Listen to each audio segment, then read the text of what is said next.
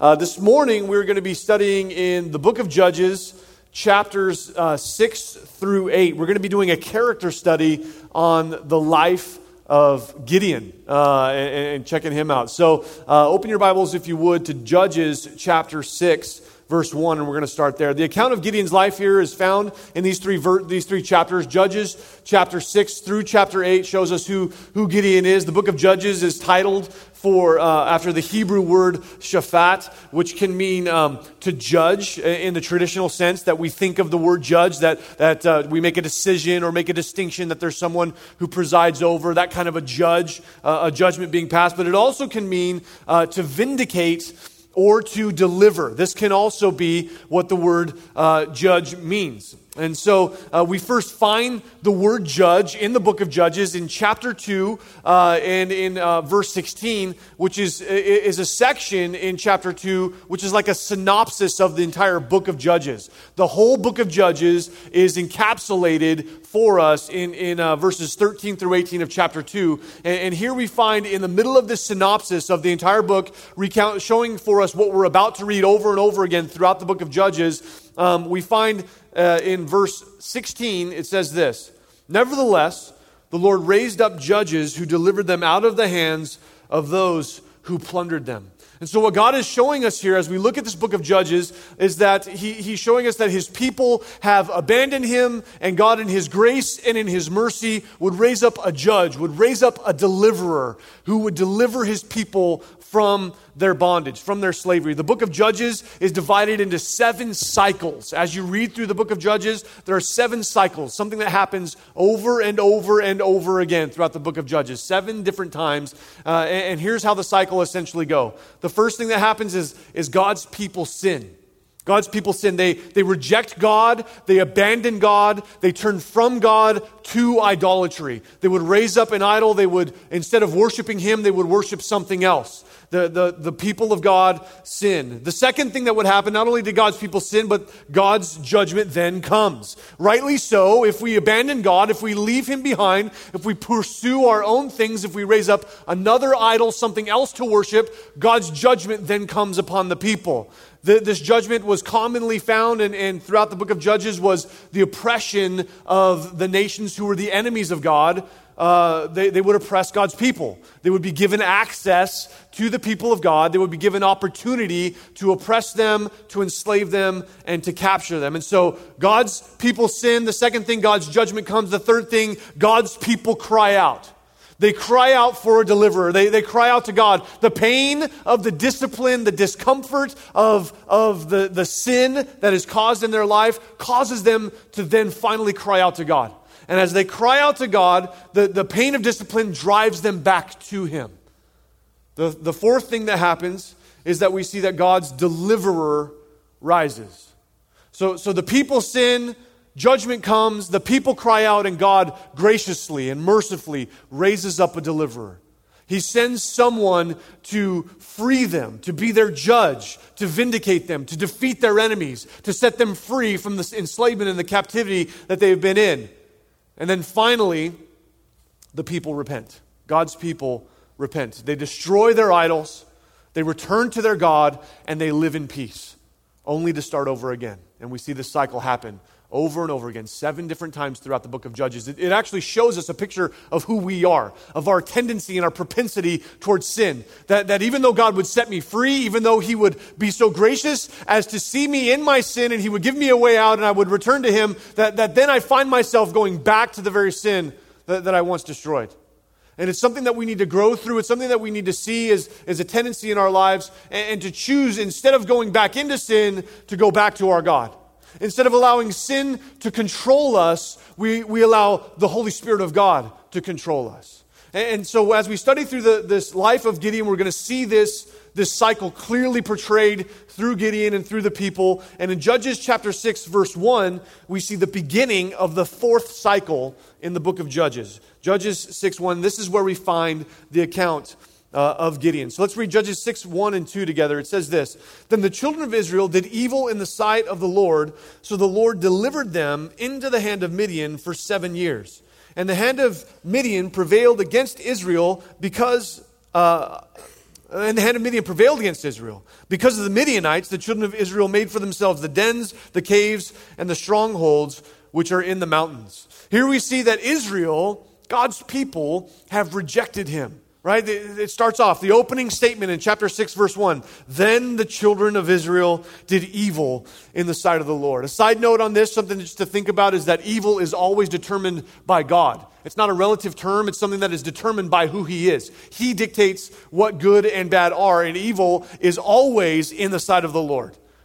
Israel has rejected God and they've chosen open rebellion and evil against him. And in, excuse me, in doing so, uh, what they've done is, is, essentially it's the same thing that we that happens to us. They've been enticed into believing a lie. They, they've been enticed into thinking that their way is somehow better than God's way. That, that I need this thing instead of God. That I need to pursue my own thoughts, my own ideas, my own agenda instead of the thing of God. They had, they had believed that God's way was too restrictive. God was, God's way is too difficult. It's too hard to go the ways of God. God, you just need to be more open minded. You need to just kind of get with the times and make sure that you know how life is in our season, in our place, in our culture, in our time. God, your way is too restrictive. It's too, it's too narrow. It's not broad enough. It's not open enough. It's not open minded enough. And so the, this abandonment of God in pursuit of themselves is what we see happening in the people. They've abandoned what God says and they've pursued what seems best to them. Doesn't that sound like a commentary on our world today? It sounds exactly like what we're dealing with today. That, that we as a people are constantly abandoning God, making up reasons why it's okay, and then pursuing our sin, pursuing our selfish desires, pursuing what seems best to us. And the result of this as we see in verse 2, is seven long years of intense oppression and judgment. Intense. I mean, it's, it's crazy. The people are living in fear as, we can, as you continue to read. The people are so afraid, we saw kind of a prelude of that, that the people are actually living in the caves in the mountains. They've abandoned their cities, they've retreated to the caves in the mountains. The, it, we're told that the, the people of Midian, who are their oppressors, and the Amalekites who surround Israel, that they're marauding through Israel in having free and open range. They're going from the east, their eastern border, all the way as far as Gaza, which is on the western and southern border. They were able to travel freely throughout the nation of Israel without fear of the people of Israel, without fear of, of being uh, of pushback or anything that Midian would go through. And we're told that they, are, they were numerous, as numerous like locusts, which is a, a euphemism to say they were without number. We couldn't even count them. There were so many of them. It was crazy. And what they would do is they would be like a plague upon the land. As they showed up, they would decimate the crops. They would completely take everything. They would take all the livestock. There would be nothing left for the people of Israel no sustenance, no ability. They, the people were living in fear. They were living in the caves. They had no food. We're even told that they had great poverty as a result of this. And it was all because they had abandoned God. They had chosen their own way. They had rejected God. You see, when God says don't, when He looks at things and He says, don't do this, don't touch this, don't think like this, don't be like this, when He says don't, He's saying, don't hurt yourself. That's what He's saying. God is not withholding something good from you. That's the, that's the lie from all the way back in, in Genesis. That's the lie that the serpent brought to Eve and said, God's holding something back from you that's good, something that you should have. Somehow God is wrong. Somehow God is bad. Somehow God has taken from you and He's withholding from you, and now you need to think that God's bad. God's wrong. Something's, something's wrong with Him. He's not withholding anything good from you. It, it makes me think about my oldest daughter. Uh, when she was about uh, 18 months old, um, we started, as any good man would do, I started feeding her steak.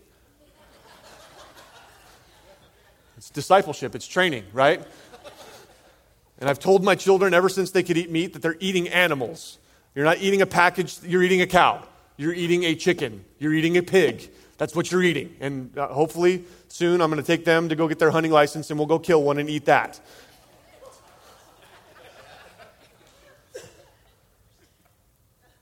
When she was about 18 months old, um, she was sitting on my lap and I'm feeding her steak. To this day, she begs for the pink meat. She loves it medium. She's awesome. Um, and so I got her on my lap and I'm cutting the, the steak for her and I'm feeding her, right? It's cutting it into small pieces that she can manage and she can, she can handle. And as, I'm, as she's sitting on my lap and I'm cutting the steak, she starts to reach out for the knife that's in my hand. And as any good father, I handed it to her and said, Play with it, sweetie. Obviously, of course not. I didn't do that. Because all of you know that what an 18 month old child's going to do with a knife is dangerous for me and for her. It's going to be a bad thing if she gets a hold of that knife. So I hold it away from her and I tell her no. And then I start cutting the, cutting the steak again. Well, she gets angry with me and she thinks I'm evil. That somehow I'm withholding from her this really awesome, crazy, good thing. And so I hold it away from her. She gets mad at me. She starts crying. And then I say no and I feed her another piece of steak. It subsides her because steak is awesome. And we go back through this over and over again, and she gets mad at me, and she's angry with me, and she can't believe that I wouldn't give her the steak knife. Today, she's eight. I can give her a steak knife and she can cut her meat, no problem. Then, and in that context, what she was having at that time was bad, dangerous, even life threatening for her. Today, the context of that thing is good. It's beneficial, it's useful, it's helpful. But as a loving and caring and good father, I would not give to her something that she couldn't handle at the time. And there are going to be things that I'm going to take away from her life that are never going to be good. And I will never allow her to do this. I will never give her the freedom to do certain things because it's going to, it's going to co- possibly cost her her very life. And so too it is with us and God. You see, there's a deception into thinking that we know better than Him. That somehow, God, you're, you're holding back from me things that are good. You're holding back from me things that I deserve, things that I need, and you won't give it to me. And that makes you bad, God. That makes you wrong. That makes you somehow evil in my eyes. In James chapter 1, verses 16 and 17, it says this Do not be deceived, my beloved brethren. When, when the Bible says don't be deceived, that means there's a deception, right? There's something that can deceive you, there's something that is trying to trick you. Don't be deceived. Don't be deceived. Every good gift and every perfect gift is from above, coming down from the Father of lights, with whom there is no variation or shadow due to change. This is who God is. This is who He has said that He is. And this is who we need to trust Him to be. You see, giving into to deception, we start to think that somehow God is not good. Somehow God is not light. Somehow He does change. Somehow He is hiding something. There is a shadow. There is something that's not clear and open for me to see. And I start to judge God and start to think that somehow He is withholding something from me. And so I pursue my sin. I pursue my bondage, thinking it's freedom, and foolishly tie myself up. Never realizing that in our pursuit of freedom and liberty, to serve our own desires, we end up imprisoned and enslaved. And this is where the people find themselves in Gideon's day. They've pursued their own way. They've chased after their own things. They've said, God, it's not about you, it's about me. It's not about your way, it's about my way. In fact, I think you're withholding something good for me, and so you're not going to be my God anymore. I'm going to raise up another God. I'm going to worship this God, and as a result of worshiping that God, I can serve myself. I can get what I want, I can get what I need. I don't need you anymore, God. You see, sin always fails to deliver. It never gives you what you think you're going to get. It all, the cost is always too high. It always costs you more than you think you're going to pay. And it always takes away from you what you hope to get. Not only can sin not deliver what you, what you want from it, but in fact, it steals from you the very thing that you're hoping to get. It's deceptive. There's a lie. Don't be deceived. God is good. And so the people here in this oppression, in this enslavement, are running for their lives. And as a result of having to run for their lives, they finally cry out to God. Look at me, look with me if you will, in chapter 6 of, of Judges, uh, verse 6. It says this So Israel was greatly impoverished. This is the result of their sin. They were greatly impoverished because of the Midianites, and the children of Israel cried out to the Lord. And it came to pass when the children of Israel cried out to the Lord because of the Midianites that the Lord set, sent a prophet to them. They finally cry out for deliverance, but this is after seven long years of oppression. Why in the world would you wait in this situation, this kind of a circumstance, for seven long years? Why do we hold on to our sin for so long? Why do we think that it's good for so long? Why does it take so much for us to be willing to let go of those things that God clearly says in His Word, this is bad, don't do it? Don't do these things. It will cost you everything. And yet we somehow rationalize and think for ourselves that it's not going to be that bad for me. It's not going to work out like that for me. Don't sit in your sin. Don't sit in your sin. God gave them a, a prophet instead of deliverance. Did you see that there? In verse, in verse 7, it says, It came to pass when the children of Israel cried out to the Lord because of the Midianites. So before, they, they, in, in their history, for three other times, there, there was, they cried out to God, and there was a, a deliverer, a judge that came. And so the people, again, here, they finally come to themselves. They finally realize this sin thing is not working out. It's actually bad. It's actually hurting us. The thing that we hoped that we were going to get has been taken from us, and now we're enslaved. And now, God, we need you so bad. God, please, would you rescue us? And they cry out to God. And instead of a deliverer, God gives them a prophet. And the prophet's message to them, as every prophet in the scripture is repent, stop sinning. If you would stop doing the wrong thing, then you would be in the blessing of God. As any good parent knows, I want to bless my kids. I want to give to them everything that I can. I want them to have great days. I want them to enjoy life. And I want to give them everything. But when those little filthy sin bags, those little heathens, do the wrong thing, it's my duty to discipline them. Because I love them, I have to discipline them. What am I going to do? Let them run amok and do whatever they want to do and just chase after the wrong things and chase after those life threatening things, those things that will cost them everything? No. If I'm a good dad, if I'm, if I'm faithful to them, if I love them, then I will discipline them. I will, I will bring them away from those things. I will guard them and I will tell them no because I love them. Not give them open freedom to do whatever they want and make their own decisions. That's stupid. But somehow we think that they become teenagers and now they can make their own decisions about the, everything that's going to affect the rest of their lives. Oh, I don't want to restrict them by making them go to church. That's stupid. That's not wise.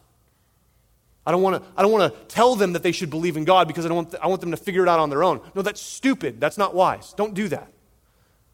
It's your job, it's your duty to pursue the Lord and to cause your children to do the same, to bring discipline into their lives, to, to instruct them, to, to give them the structure that they need. You see, God brings for them a prophet. The prophet's me- message is repentance. Because your greatest need is not to be rescued from your circumstance, it's to repent from your sin. That's your greatest need. It's not to be rescued from your circumstance. Sure, God would rescue them from their circumstance, but that was not their greatest need.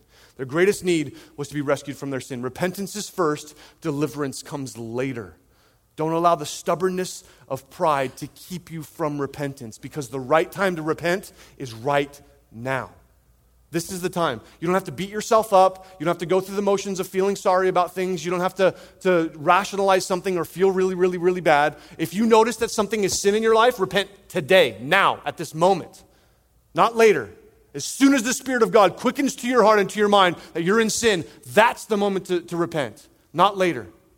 Don't wait. Repent of it then. And so God brings to them this, this prophet. And so the prophet comes and God begins to raise up this deliverer in, in Gideon. And so we see, we're going to break down Gideon's life a little bit and, and look at some different things that God did with Gideon and, and look into to him uh, today for the, for the rest of our time together. And, and, and so I want to try to pull out for you in these sections of Scripture. We're not going to have the time to read through all of it. I'm just going to kind of highlight some of these things in Gideon's life. Uh, but I hope to, to show you as we go through this what these sections of Scripture are talking about in terms of Gideon and his life. And so in Judges chapter 6, verses 11 through 16, we see that Gideon is called. Read with me, if you will, 11 and 12 of Judges chapter 6. Now the angel of the Lord came and sat under the terebinth tree which was at Ophrah, which belonged to Joash the Abiezrite while his son Gideon threshed wheat in the winepress in order to hide it from the Midianites. And the angel of the Lord appeared to him and said to him, The Lord is with you, you mighty man of valor. And so God shows up, appears to Gideon, and calls him into service. God intervenes in the situation when the people turn to him. The people cry out to God, he sends a prophet, and then he raises up a deliverer. He inserts himself into the situation. The, this, this we see here, uh, it says the angel of the Lord in, in verse 11. This is a pre incarnate representation or manifestation of the second person of the Trinity. This is a pre incarnate appearance of Jesus himself. That's a, to- a totally different study, a complete study in and of itself. But suffice it to say that we would say that this is Jesus revealing himself in the Old Testament uh, and, and, speaking to his, his people. Commonly, this is referred to as a, a Christophany. And as Gideon here is, is going through the motions of doing something that's quite peculiar, a little odd, God shows up. God shows up. Notice what it says there in verse 11. It says that, that uh, Gideon threshed wheat in the wine press.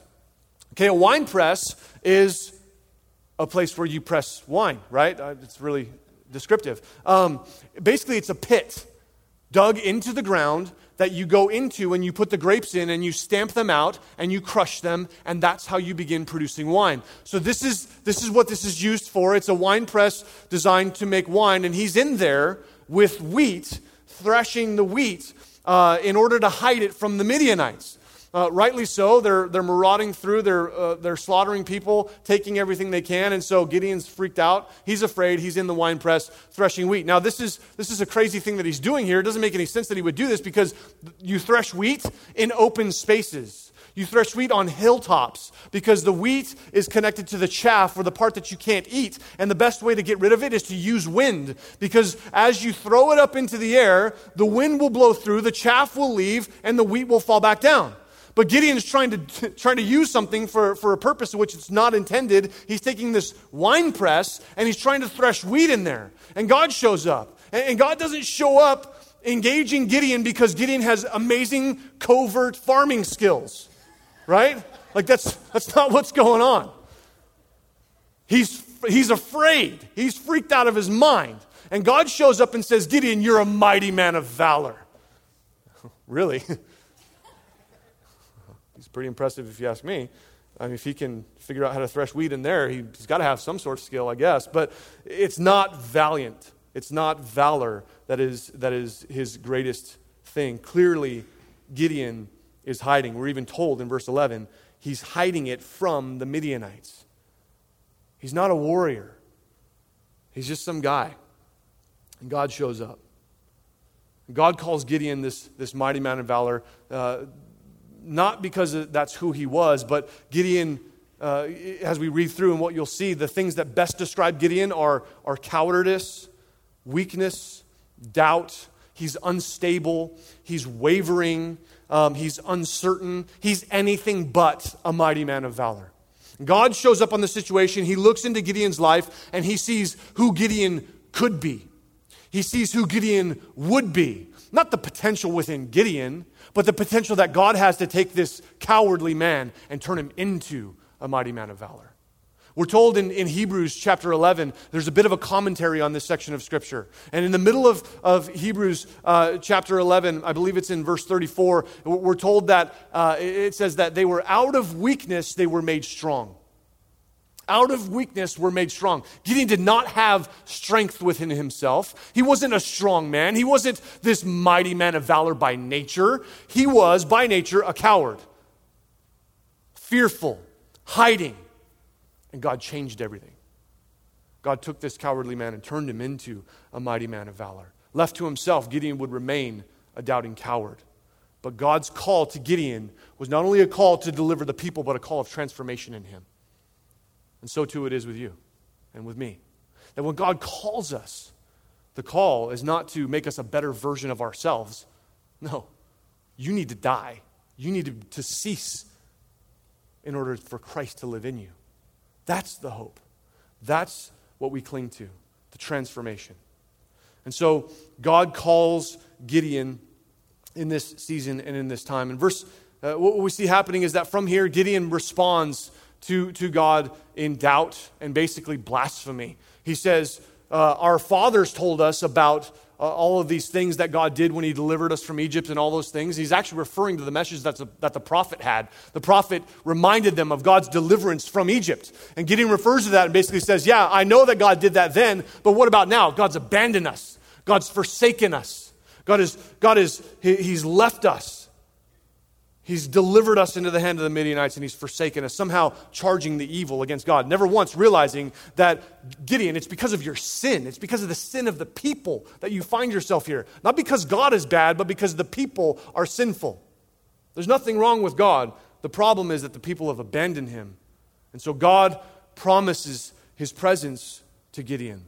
He says, Gideon, in the midst of this, I, I don't even want to, I don't to, want to even touch on your blasphemy. I want you to trust in me. Look at with me at verse 16, what he says to him.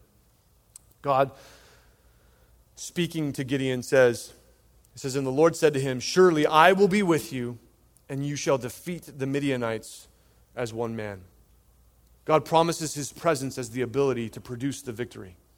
It's God's presence that produces the, the, the, the victory. You see, Gideon questions and doubts God's character, not God's ability. He questions God's character. God, you've forsaken us. You've left us. You've abandoned us. And his foolish blasphemy is not an excuse for us to do the same. It's not an ex- excuse for us to be able to say, look, Gideon blasphemed against God. Gideon questioned God's character, and God still used him. I can do the same, right? No. That is not what that's written there for. It's written there for us to see how foolish he was to not trust God, how foolish he was to bring a charge and an accusation against God, not for us to be able to have license to do the same. It's displayed so we can see the folly of his response. But he says to him, graciously, I'll be with you in verse 16. God being with you is the crux of all Christian service. Of all Christian service. You can serve, or you can serve as called and equipped and gifted by God. And they are vastly different things. Just serving for the sake of serving is where you produce burnout, it's where you produce frustration, it's where you produce anxiety, fear, uh, and, and your own kingdom is built. And yet, when you serve at the calling and beckoning and direction of God, it's where life is found, it's where freedom is found, it's where power comes from. And, and, so Gideon here is being called by God, and God says, I will be with you. So you see, Gideon was not posing a plan of deliverance to God. Instead, he was called to act in faith upon God's plan and upon God's ability. So not only is, is Gideon given this, this calling, but God now begins to grow Gideon in verses 17 through 40 of chapter 6. We see in, in verses 17 and 18 that it says this Then he said to him, If now I have found favor in your sight, then show me a sign that it is you who talk with me. In verse 18, Do not depart from here. I will pray, uh, I pray, until I bring uh, until I come to you and bring out my offering and set it before you. And he said, I will wait until you come back. Now that his calling is established, give, Gideon must be developed. God cannot, cannot take this man and just shoot him right into the battle. He's got to develop the guy. He's got to show him, I'm trustworthy. I am your God. I, you can hope in me. You can trust in me. And so Gideon rightly seeks to assure that his faith is rightly placed in God. He, he seeks to assure that this isn't just some guy that shows up, but that this is actually God. In the Old Testament, when we see the, the angel of the Lord appear, he always appears as a man. When, when, when, the, the, the writer of, the, of, the, uh, of Scripture shows us from his perspective that this is the angel of the Lord, but from the perspective of the man seeing it, it looked like another guy. It looked like some man. We, when you read about it in Abraham, before the Lord and two of his angels go down to, to destroy Sodom and Gomorrah, it says that he saw three men. When Jacob wrestled the angel, he, wrestled a man. When Joshua goes out to defeat Jericho, he's out walking by himself and he sees a man with a sword drawn. It looks like a man. It looks like just, just somebody else. Maybe a peculiar man, maybe a man that doesn't say the same thing that everyone else does, but, but it looks like a man. And it's only at the revelation of himself that God then shows that this is, this is in fact God. And now Gideon has this response. And Gideon asks this man to prove his authority, to prove his deity. And so he goes and, and he says, Let me prepare an offering for you. So he goes and he takes, he takes a, a goat, he prepares the meat, he prepares some bread, and he gets some broth, and he brings it all to the, the angel of the Lord, to this man. And, and as he shows up, God says to him, put, put the meat and the bread on the rock pour out the broth next to it. And as he does this, God takes the staff that's in his hand, touches the meat and the bread, immediately fire rises out of the rock, consumes the bread, consumes the meat, and he's gone. And Gideon's response is, Oh no, I've been with God. And he remembers back to when Moses said, God, show me your glory. And God said, No man can live in my presence, no flesh can see me. No one can see me and live. And he thinks, I'm going to die. And God speaks to him and comforts him and says, You're not going to die, Gideon. I want you to just follow me. Gideon clearly believed that he had been with God and not merely a man. In 1 John chapter 4 verse 1 we're told to do this very thing. This very thing that Gideon does. In 1 John chapter 4 verse 1 it says this, "Beloved, do not believe every spirit, but test the spirits whether they are of God, because many false prophets have gone out into the world. It's important for us not to just accept everybody who comes along and says, I'm of God and I'm, I'm a messenger of God and I have this message that you should follow and I should, you should just follow after whatever I say. It's important for us to test and make sure and make certain that the people who we are, um, who we are putting our faith in actually are from God and that our faith isn't in them, it's in the God who gives them the calling, the God who gives them the power, the God who gives them the direction. And so Gideon does this very thing. So that, that night, God shows up to Gideon.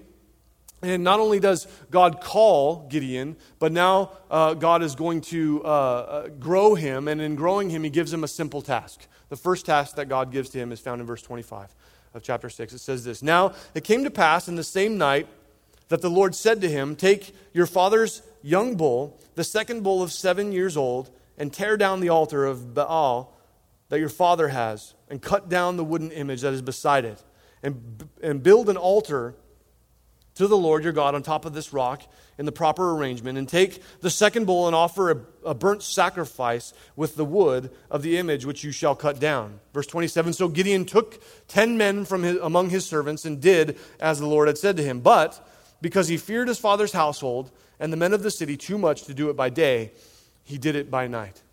God commands Gideon with this first step of obedience this first step of obedience. Gideon, I'm going to take you and I'm going to have you destroy the entire nation of Midian. You're going to wipe out their troops that are so great that you can't even number them. You're going to do it.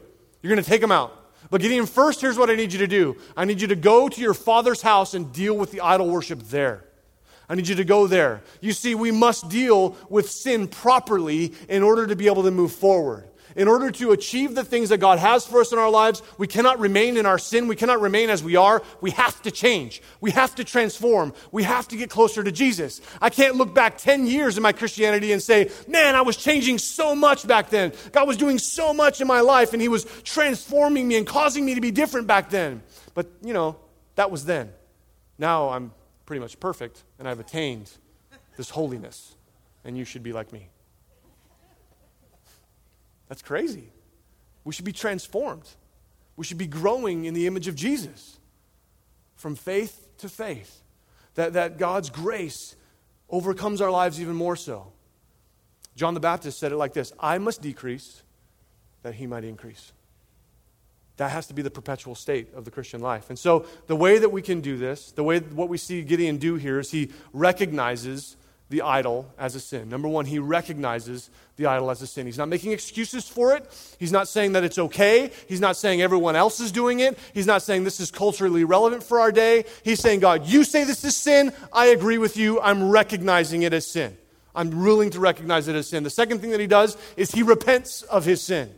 Not only does he recognize it as sin, you can recognize things as sin and still do it but he repents. He chooses to turn away from it. Repentance is to turn from your sin and turn to the Lord. Repentance is not to turn from one sin to another. It's not to turn from one sin to self help. It's not to turn from, from one sin to another person. You cannot turn from, from pornography to your wife to save you. She's not your Savior, Jesus is. You can't turn from, from drunkenness to marijuana. That's not your Savior, Jesus is. You can't turn from one sin to another. You can't turn from people, uh, from sin to people. You have to go to Jesus. That's repentance. Anything else is less than repentance. Anything else is trading one sin for another. And it will yield no freedom for you.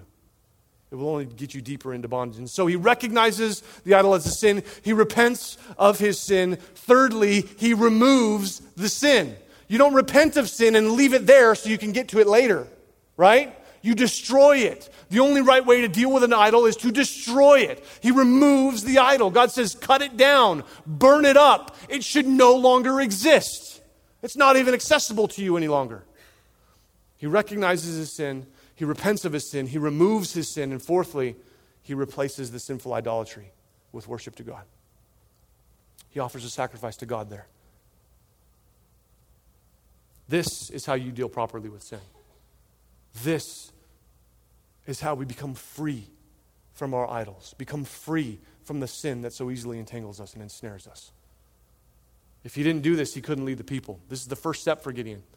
If he failed at this, everything else beyond this was not even possible. As the leader, he had to go first. Me first, others after me. Man, I want to challenge you with this.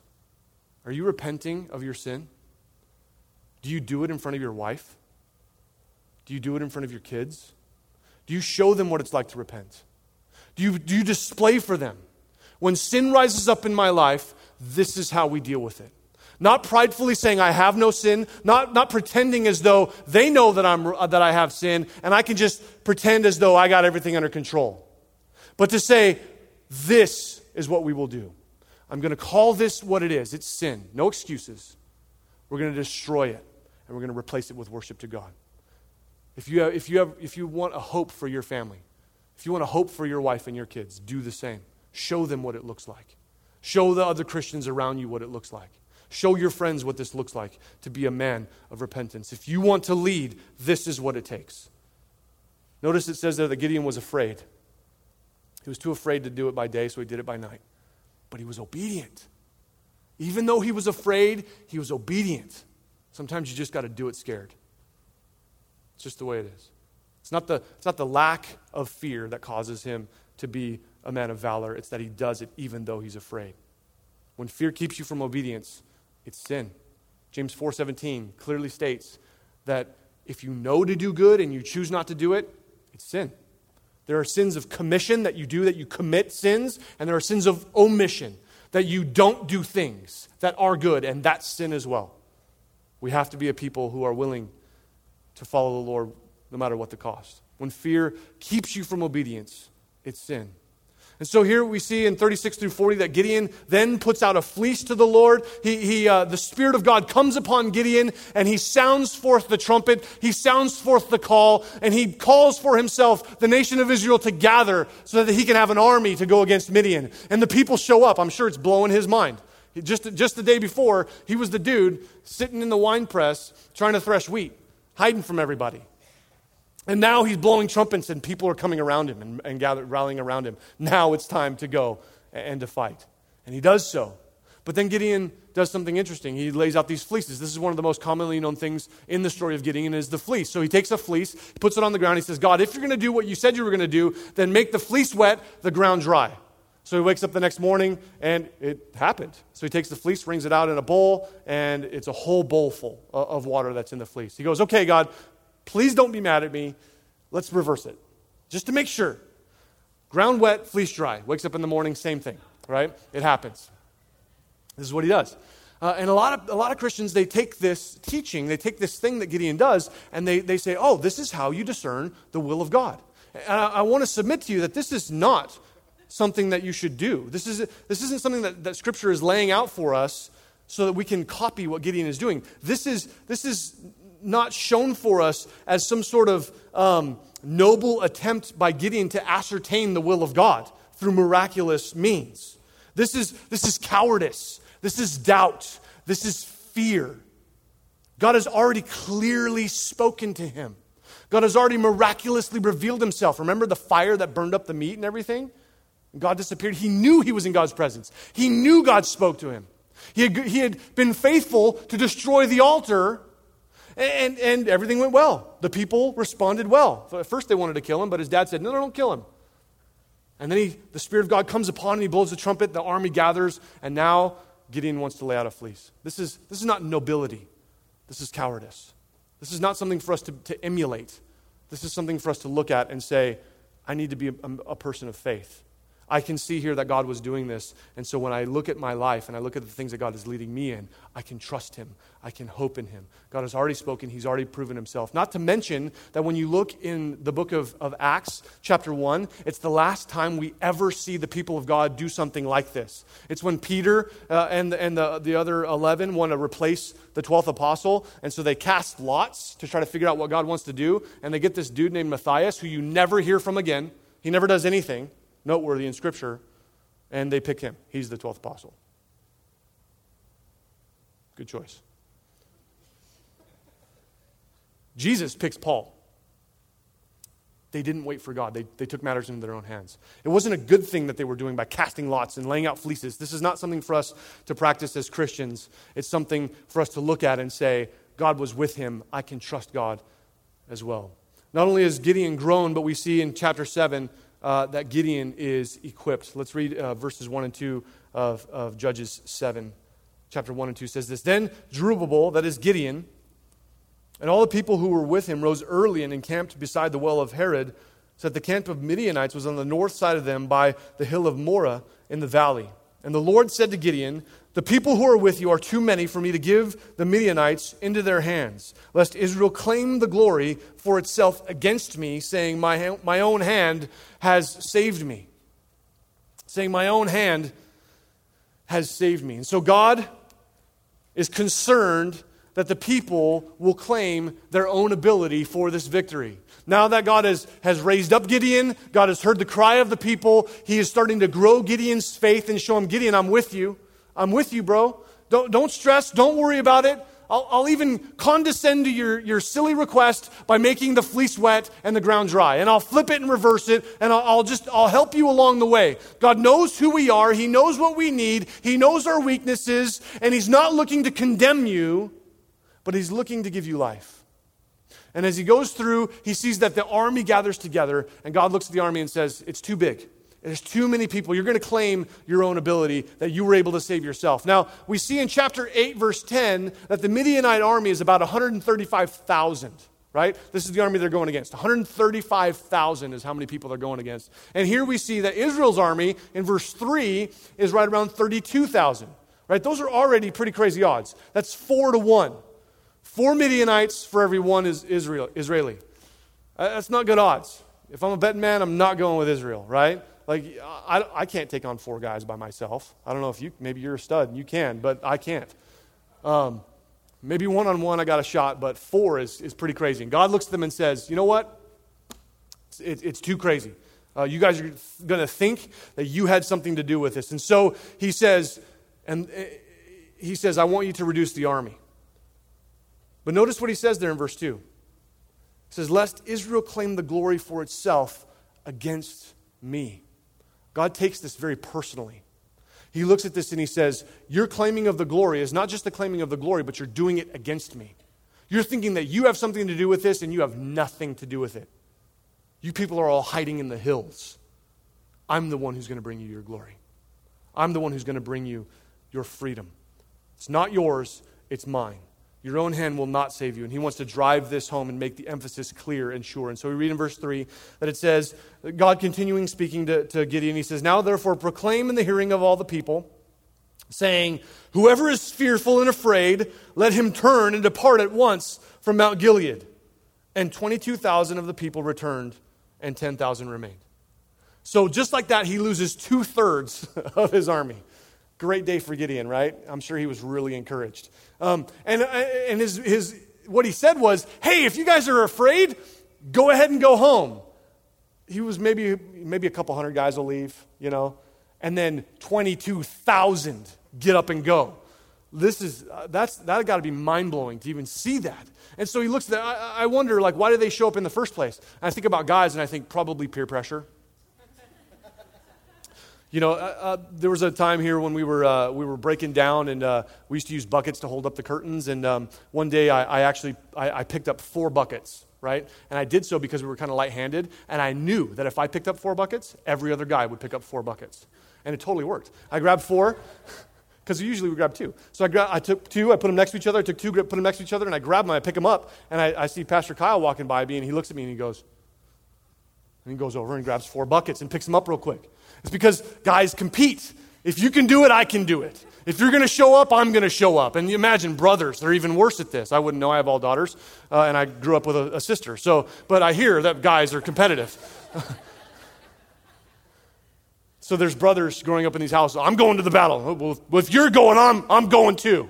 And they show up and they get there, and Gideon goes, Hey, if you guys are afraid, then take off. They go, See ya, and they're out. 22,000 abandon him. He's only left with 10,000. So God looks at these 10,000. Now the odds are 13 and a half Midianites to every one Israeli.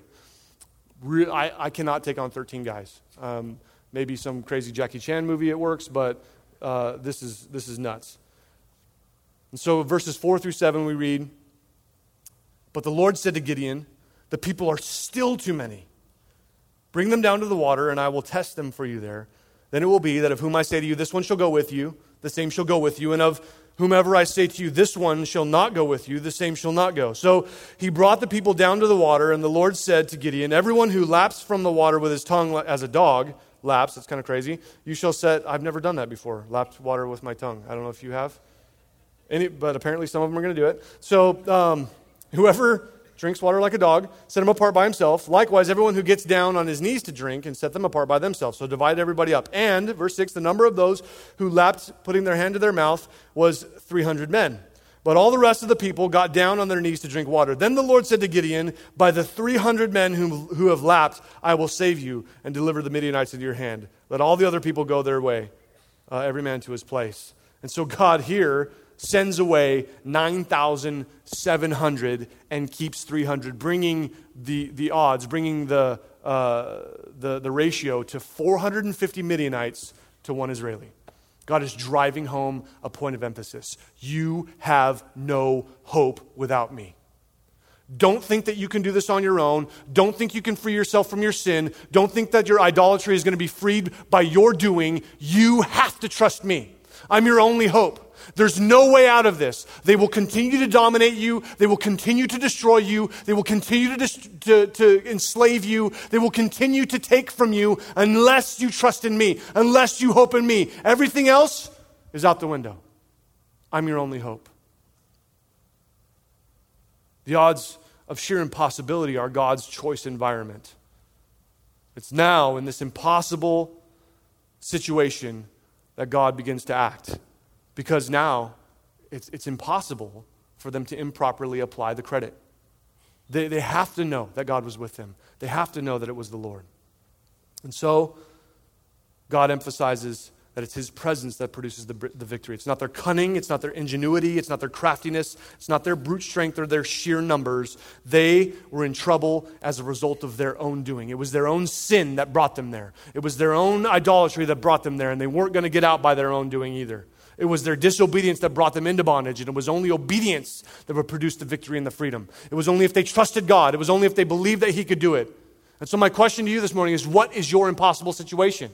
What are you facing today that's impossible? There's no way out. The odds are against me. It's 450 to 1. I got no chance. No matter what I do, it always ends up wrong. No matter how hard I try, it always comes back to bite me. Everything I do just folds on itself. I'm, I'm in this impossible situation. Could it very well be that God has you there for the specific purpose of showing you that it's Him? He can deliver you, He can do what you can't, He can produce the victory. Are you willing to trust Him? What's your impossible situation? Are you willing to hope in Him and trust in Him? Obedience alone will bring you the freedom that you need. And so Gideon we see in chapter 7 all the way uh, verse 9 all the way through 821 that he's victorious 7 9 says this it happened on the same night that the lord said to him arise go down against the camp for i have delivered it into your hand but if you are afraid to go down to the camp with uh, purah go down with Purah, your servant and you shall hear uh, what they say, and afterward your hands shall be strengthened to go down against the camp. Then they went down with Purah, his servant to the outpost of the armed men who were in the camp. And so God now speaks to Gideon this third miraculous time, third miraculous interaction, interaction with Gideon. And God has, has told Gideon what to do step by step all the way through. Gideon's, Gideon's faith was being grown through this, but it was in his obediently following God's direction, not his own. It wasn't that he could make up what he thought he should do and just muster up enough strength and just pursue it. It's that he knew that if I trust God, if I take this next step in faith, God has spoken, I can trust in him, I can believe in him, I can hope in him, then the victory will come. It, it reminds me of, uh, of a time when I was actually when I was called into ministry. The, the, the day I remember it vividly. It was the same day that I got saved. I was in a I was in an arena with a bunch of other teenagers. The guy was preaching. It was like I was the only one in the room. And I stood up and I dedicated my heart to Jesus. And, and, and, it was, it was this, this moment where God was speaking to me. God's only spoken to me like this three times in my life. It was on, that was one of them on that day. And I went forward. And as I went forward, I knelt down to pray and, and receive the Lord. And on my back, someone, someone touched me. I knew they were praying for me as soon as they touched me. And as soon as, as soon as his hand touched my back, I knew it was the youth pastor that I'd come with. I don't even remember his name to this day. He touched my back And as he touched my back, the Lord spoke to me. What he's doing for you, you do for other people. And that was it. It was when I was 17 years old. And from that day, I mean, I've had my ups and downs, I've, I've had my struggles, but I've been pursuing the Lord, trying by faith to keep going.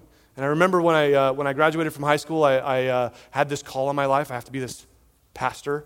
And so I don't know what that means, but I'm going to try it. And uh, so I, I decide, hey, I should take a public speaking class. That'll be great. You know, you have to talk, right, as a pastor, so I should probably know how to do it. So I go to college, I go to community college, and I take this public speaking class, the worst train wreck I've ever had in my entire life.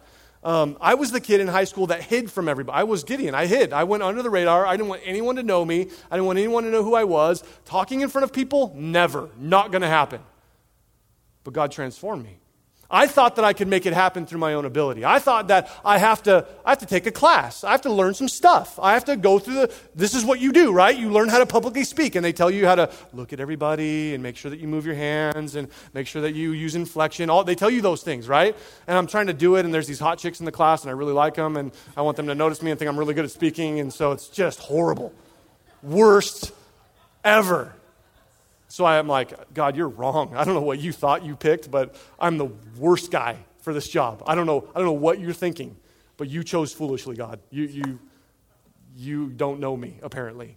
Um, but God transformed those things in my life. He, he took over. And it was, it's not because I have some sort of ability, it has nothing to do with me. It has everything to do with Jesus, it has everything to do with Him. The very fact that I'm standing in front of you right now is a testament to His miraculous ability. I didn't want to do this. I ran away from it, and He made me. But here I am. So I hope you're not too burdened by that.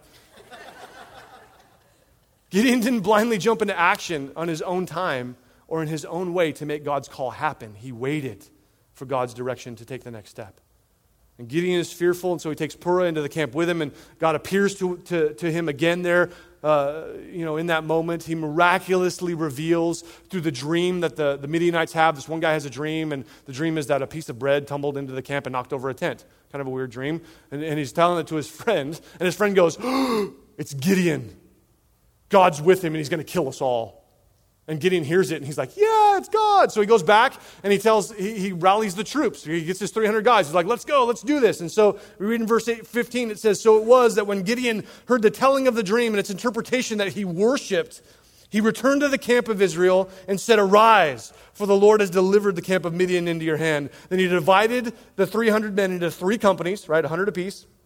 And he put a trumpet in every man's hand and empty pitchers and torches inside the pitchers. These are implementations of war. Kind of weird, but there you go. Uh, 17. And he said to them, Look at me and do likewise. Watch when I come to the edge of the camp and do as I do. When I blow the trumpet, uh, and I, who all, I and all who are with me, then you also shall blow the trumpet on every side of the whole camp and say, The sword of the Lord and of Gideon. And so this is his battle plan. He takes these guys, gives them trumpets pitchers and torches. And he says, Go stand on the hill. You guys over there, you guys over there. We're going to stand here. And then when you hear us, when you hear us blow our trumpets, you guys do the same thing. So they all get together. They go, you know, whatever. And then they smash their pots, and there's a torch, and they go, The sword of the Lord and Gideon!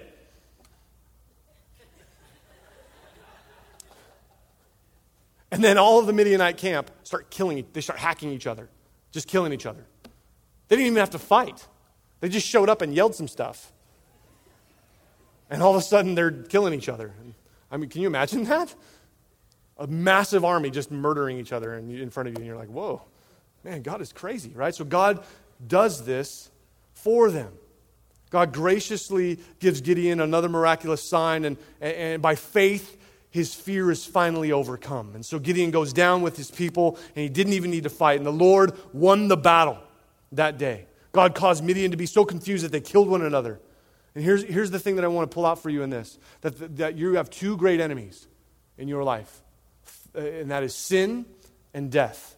Two enemies who you cannot defeat, you are powerless against, that are both defeated by Jesus. His death on the cross, his burial, and his resurrection defeats sin and death. And it's only in your faith in Him. It's only in your hope in Him. It's only in Jesus alone, who has defeated sin and death, that you have hope. Jesus is your great victor. You have to trust in him. The, the victory we see in chapter 8, verse 12, is, is thorough. It's complete. He destroys them all. And along the way, as he's pursuing them, he finds these, these two Midianite um, princes named Zebah and Zalmunna, and he's chasing them down. And as he's going along, he meets these, he, he, uh, he's chasing them down and he comes across a couple of cities. And in the one city he shows up and he says, Hey, my guys are hungry, they're thirsty, give them something to eat and something to drink. And they go, mm, No, I don't think so. You don't have the guys, you don't have the Zebah and Zalmunna in your hand. I'm not risking this. I'm not risking them coming back and, and taking us out. So you guys are on your own. And so Gideon says, All right, when we come back, we're going to beat you up with thorns. We're going to tear your flesh with thorns. Okay, so he goes on to the next city and he says the same thing, and they go, No, they, they have the same response. You don't have those guys in your hand, we're not going with you. And so he says, When we come back, we're going to tear down your tower in your city. And so they go on, they catch these two guys, they, they rout the entire army, the, the, the victory is complete, and they come back, and he, he in the one city, he tears down the, the tower, kills all the men. The next city, he comes back and he thrashes them with, with the thorns. What we see here is that pride starts to grip Gideon in his heart. That Gideon starts now to be judgmental and harsh with the very thing that he struggled with. These two cities, they, they, they had a hard time with faith. They had a hard time believing that God would actually, was actually delivering the people. It's the very thing that Gideon struggled with the whole time. It was just the night before that he went into the camp fearful, and God had to give him this miraculous dream through the other guys. And now he's dealing harshly with the others. Your sin always looks worse on other people, it's always easier to spot on others it's always easier for us to see what he's doing. And so here we see that Gideon is acting foolish. In verses 22 through 32, what happens to Gideon? He started in humility, but he allowed pride and compromise to take him in the end. Starting well is easy, it's finishing well that's difficult. 22 and 23 says this Then the men of Israel said to Gideon, Rule over us, both you and your son and your grandson, also, for you have delivered us from the hand of Midian. But Gideon said to them, I will not rule over you, nor shall my son rule over you. The Lord will rule over you. As a result of their victory, the people wrongly attribute their success and their newfound freedom to Gideon. And so they say, Gideon, you should be our king, and we'll set up a dynasty. Your kids and your grandkids will reign and rule over us. And so Gideon rightly and honorably points them back to to God. He says, I'm not going to be your, your ruler. God is your king. He knew that he didn't save them, but that God did. While, God, while Gideon did refuse the kingship, he did, though, seek out the priesthood. Notice what it says in verse 24 and 27. Verse 24 says, Then Gideon said to them, I would like to make a request from you that each of you would give me the earrings from his plunder, for they had gold earrings because they were Ishmaelites. And verse 27 says, Then Gideon made it, made all that gold into an ephod and set it up in his city, Ophrah, and all Israel played the harlot with it there, and it became a snare to Gideon and his household. While Gideon refused the kingship, he desired the priesthood. You see, Gideon used his influence for his own gain. He asked the people, ah, I'm not going to be your king, but hey, if I could ask anything from you, maybe you could just, just throw in your earrings. I mean, you guys got a lot of plunder, just throw in your earrings. So they lay out a, a, a piece of, of, cloth there, and all Israel comes by, throws in their earrings. Well, the, the, we're told there in, uh, in verse 26 that the weight of the gold was 107, I'm sorry, 1,700 shekels, which is about 45 pounds of gold, which is about uh, 720 ounces of gold. Uh, gold today, right now, is about $1,250 per ounce for every one ounce. So this is $900,000 of gold that he takes. Just a couple earrings, right? Um, just go ahead and throw your earrings. So he takes this, this this $900,000 in gold and he makes an ephod out of it. Exodus 28 actually tells us about this idea of an ephod. It's a high priestly garment uh, with very specific do- design, very specific uh, um, uh, materials are used in order to build it, and it was worn by the high priest alone to go in before the Lord and make sacrifices and offerings before the Lord. And so as he does this, um, Gideon raises up this ephod. He duplicates the ephod, but his is of pure gold. So as to say, I may not be your king, but I'm going to be remembered. I will be remembered. All Israel, there, we are told in verse 27, played the harlot with it. This idea of playing the harlot is used in Scripture of God's people abandoning him and going after other gods. You see, Gideon here traded one idol for another and led the people back into the slavery of idolatry. He didn't finish well. He started well. He started in humility, but he, he ended in pride, thinking that it had something to do with him.